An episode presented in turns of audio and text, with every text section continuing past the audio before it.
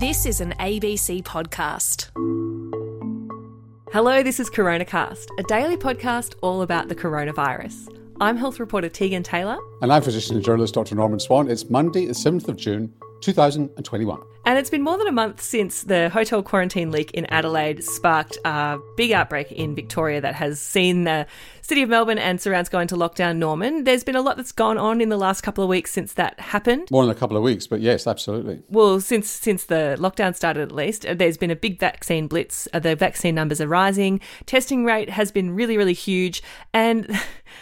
in the midst of uh, the outbreak that was about one particular strain of the virus, they've managed to detect another strain of the virus as well. Where is all this heading by Thursday, which is when this current lockdown is due to lift? It's still probably hard to know because it depends on whether you've got undocumented transmission. So, yesterday they announced two cases uh, one Delta, one the original outbreak, but they seem to have that under control, although. These are the two different I mean, they were called the Indian strains 617.1 and 617.2, now Delta and Kappa. That's right. So one Kappa and one Delta. And the Delta is the family that went to New South Wales. And we'll come back to that later. But they seem to be tying both of those down, even though they're still not certain how the transmission occurred to the family in the first place of this different variant. Then you've got the spread to aged care, which um, was a bit of a worry and still is. And yesterday during the day, they added two cases, and there may well be more by the time people get this coronacast uh, this morning. And one was a registered nurse, and the other was a resident, both of the Arcare Maidstone facility. And I suppose the worry is is there any more transmission in aged care beyond this, particularly if there was a registered nurse involved? And people have been moving between facilities. Interestingly, the resident has had a second dose, uh, I assume, of Pfizer, and has been infected. So before people panic and say, well, that means the Kappa is vaccine resistant, not necessarily, but it is possible, but not necessarily, because it's only a few days since this person would have had the second dose. Since when all this began in Arcare Maidstone, nobody had had a second dose. So the second dose has been given in the last few days. And it takes a few days for the immunity to build up to the Pfizer, although it's a bit faster than the second dose. But it is possible that the 617 is a bit vaccine resistant and you might be able to get an infection. But so far, the residents infected seem to be quite well. How are they going with identifying potential cases though? Because we have a nurse who's tested positive. She'd worked the day before. Presumably, they would have that that person should have been in uh, quarantine if they'd thought that they had been a risk of being uh, exposed earlier than that. Uh, yes, it's hard to know. Maybe this person's been brought in because other people are on furlough because they are they have had close contact. I mean, that's the problem here, is that when you put people on furlough, you've still got to have staff on duty, and who knows whether this agency nurse was brought in to replace somebody who was on furlough because they were a close contact.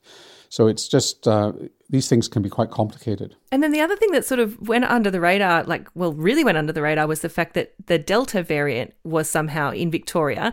Because we've been obsessively looking at the genomic testing of every single case, they know where these cases have come from. They knew that they were all the Kappa variant, which is was thought to be the less um, worrying of the two Indian strains. But then someone has turned up with the Delta variant, which means it's come in at a second entry entry point. How did they get in without us realizing? Yes, th- this is the, the, the part that they're trying to work out. And now it's quite a few people who've been infected with this uh, Delta strain, and I think one you know, one yesterday was announced as well. So it's not a small, you know, it's not a tiny outbreak. It's a it's a significant cluster so far, and they don't know where it's come from. And there are all sorts of conspiracy theories and ideas and so on. Was it a diplomat in Canberra who went to Jervis Bay? And people say, oh, well, Canberra people don't go to Jervis Bay.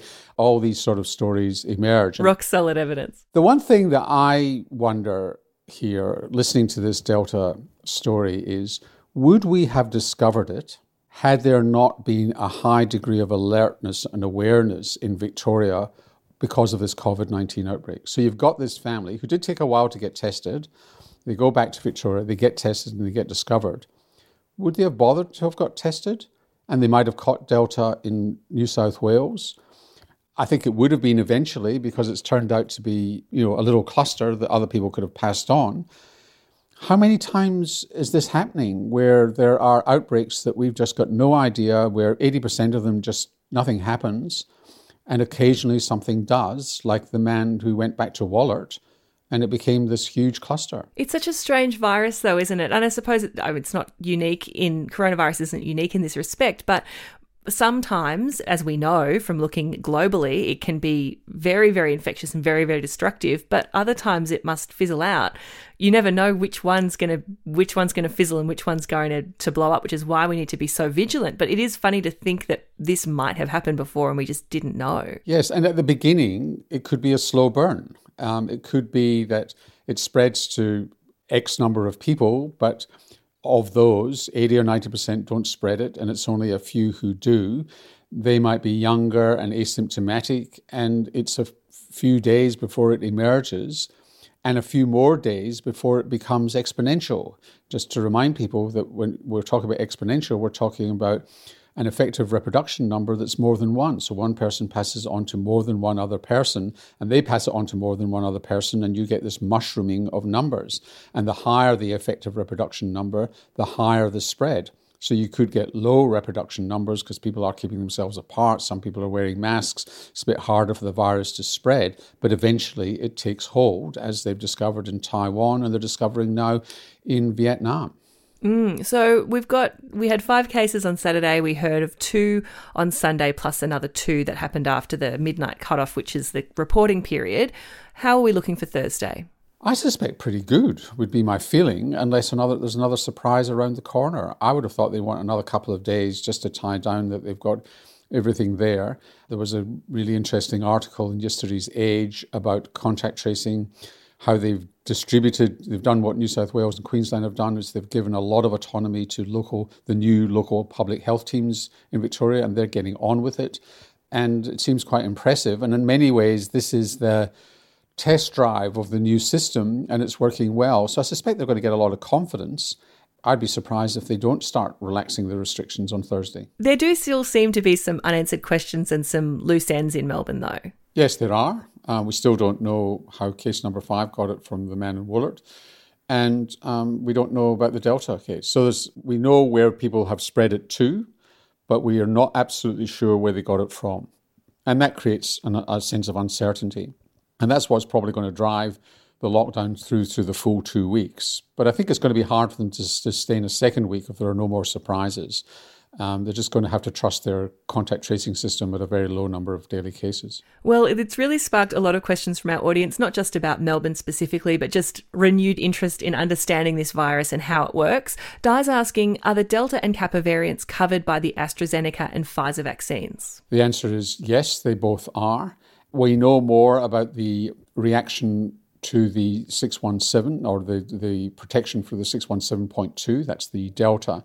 And there was a study looking at effectiveness, and that study showed the first dose wasn't as effective as it has been in the past with the previous variants. But when you got the second dose, it really brought it almost back to where it was for the 117, for the Alpha variant, the British variant. So that's good news. However, there was a paper in The Lancet late last week which suggested the neutralizing antibodies, those are the antibodies that fight the virus, are quite significantly down particularly with the Pfizer vaccine. And then what you're seeing from Public Health Scotland again late last week was an uptick in hospitalizations and illness and infections with 617.2, and that was noticed in England as well. So there is a sense that there may be an increase in cases, but remember the British are not fully covered with the vaccine. It's only about 60% of the community, not enough for herd immunity. So it's a way to go yet. But there are disturbing features of this coming back. So, what you're saying there is that no, nothing's ever 100%. And so, the answer at this stage, without vaccines that are specifically designed to target the variant, we just need the broadest coverage as possible. Yeah, and it's anywhere between 20 and 40% vulnerability. So that's that's a long way off 100%. But the key is if enough people are immunized, then it's highly unlikely they're going to get really severe disease and have their life threatened, at least at the moment. But we've got to keep be alert and we've got to really approve variant vaccines at high speed. The problem with that is that we don't know what the variants are going to be at the end of the year. We've already seen the Indian variant emerging, and going global after it emerged in Maharashtra state in late October. The British variant really spread a lot from you know earlier than that last year. So it doesn't take long, and as long as low-income countries are not immunized, we're going to see new variants emerge. So the dilemma for the vaccine companies and WHO, who are presumably starting to help with this, one would hope they are, is what variants do they include? And that's going to be a difficult decision. It's easier with influenza and much harder with coronavirus as this virus evolves and evolves to become possibly nastier as well as more transmissible. Which you don't usually see happening with evolution. That's right. Evolution, and we talked about this a lot last year. Evolution, the normal dance between humans and the virus is the virus becomes less nasty as we become more as we as a community become more used to it. And the reason it becomes less nasty is that's the way it survives better. If it kills too many people, it, it dies out with the people it kills. A question from John If the vaccines for SARS CoV 2 only stop severe illness and don't stop spread, how is herd immunity possible? It kind of depends on what you're what you're saying with herd immunity. The and what we don't know is how much transmission is reduced even if you're infected. And that's where we really are, will struggle to define herd immunity. So, herd immunity it doesn't mean that you have an absolutely sterilizing virus, which means there's no virus in your body. There are plenty of vaccines that don't give you full sterilization, but they do reduce how much virus there is in your body and the transmissibility of that virus. So we just don't know those facts yet. And that helps with herd immunity. But it probably means that rather than our original number, if we go back to last year, what were we saying herd immunity was 70%? Now it's up to 80 or 90%, really, is what we're saying. A lot of people have got to be immunized.